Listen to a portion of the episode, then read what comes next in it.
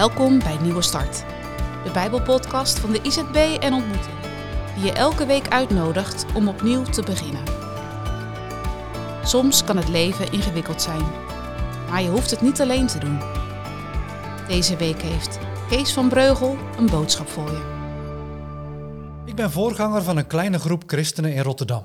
En we noemen onszelf vaak een familie van Jezus. Hé, hey, mag dat zomaar? Nou, ik denk het wel. En vandaag leg ik uit waarom. Laten we eerst een stukje lezen uit de Bijbel. Jezus' moeder en broers kwamen naar Jezus toe.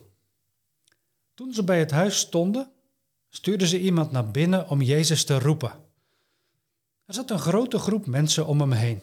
Ze zeiden tegen hem: Uw moeder en broers staan buiten. Ze willen u spreken. Hij antwoordde hun: Wie zijn mijn moeder en broers?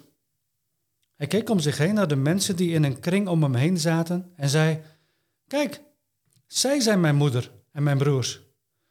Iedereen die doet wat Gods wil is, is mijn moeder, mijn broer en mijn zus. Dit is het woord van God. Jezus is in een huis en hij vertelt de mensen over het koninkrijk van God. Het hele huis zit vol. En dan gebeurt er iets. Er komen nieuwe bezoekers aan. En het zijn geen gewone mensen, het gaat om Maria, de moeder van Jezus, en er zijn ook een paar broers bij. Tussen haakjes, misschien vraag je je af, waar was zijn vader nu? Nou, over Jozef lezen we weinig in de Bijbel. Waarschijnlijk is hij vrij jong overleden. Maar hier zijn dan de moeder en de broers van Jezus. Ze willen hem graag spreken. Maar dat is heel redelijk, lijkt me. Zijn familie heeft toch ook recht op een stukje van zijn tijd? Dus de mensen vertellen het aan Jezus. Uw moeder en uw broers willen u graag spreken. Nou even heel eerlijk. Hoe zou jij verwachten dat Jezus zal reageren? Je familie is toch belangrijk? Ik zou verwachten dat Jezus direct naar buiten loopt en zijn familie hartelijk begroet. Wat fijn dat jullie er zijn. Hoe gaat het met jullie? Maar dat is niet wat Jezus doet. Hij gaat niet naar de deur. Hij begroet zijn familie niet. Hij reageert heel anders. Hij zegt, wie zijn mijn moeder en mijn broers? En dan zwaait Jezus met zijn arm. Hij wijst allerlei mensen aan die voor hem zitten. En hij zegt, jullie zijn mijn familie.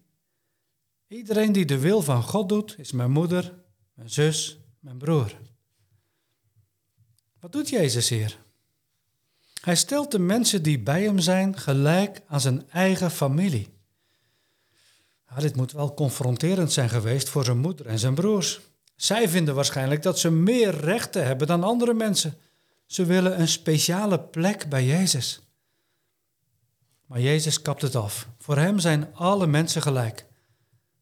Zijn moeder en zijn broers moeten leren dat ook zij gered moeten worden door Jezus. En dat ze geen speciale voorrechten hebben.